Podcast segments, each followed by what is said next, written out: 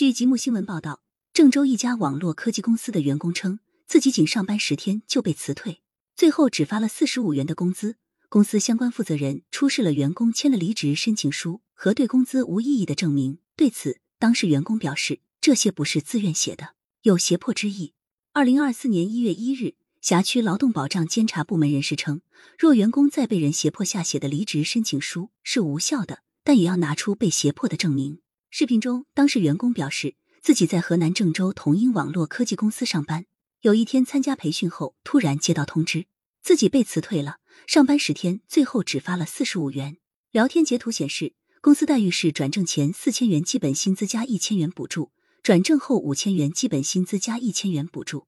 对此，涉事公司相关负责人出示了当事人写的离职申请书，并表示按劳动合同签订时间算起，共八天时间，请假一天，当事人实际上班时间为七天。随即，当事人展示聊天截图证明自己上班已满十天。律师说，按法律规定。员工入职第一天就从当天开始计算工资。该负责人又表示，公司上班前三天是试岗，不算薪资。合同里有一条说，不满九十天自动离职或被公司辞退者，需递交辞职书、退还工作证件，薪酬按照兼职发放及四十五元一单，并且取消所有补助。出差期间产生的所有车费与住宿费由自己承担。律师说，上述这一条属于霸王条款，侵害了劳动者的合法权益。离职申请书是怎么写的？当事人表示，这个是领导让他写的，不是我自愿写的。我害怕不写我出不去。当事人说，另外，这名当事人还在一份对计算工资方式无异议的证明上签字画押。该公司负责人表示，若有胁迫，需要当事人拿出证据。现在的工资是按照合同来支付的，已经很合适了。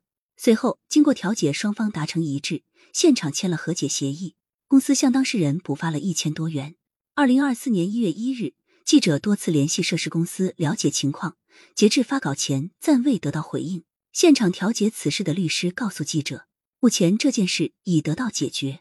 辖区劳动保障监察部门的工作人员表示，暂不清楚是否介入此事。若员工在被人胁迫下写的离职申请书是无效的，但也要拿出被胁迫的证明。工作了多少天，正常是按上班第一天开始计算的。劳动合同里若有不公平、失衡的条款。公司方应提前告知，若员工在知情自愿下签订即生效；若没有提前告知，算是有失公允的合同。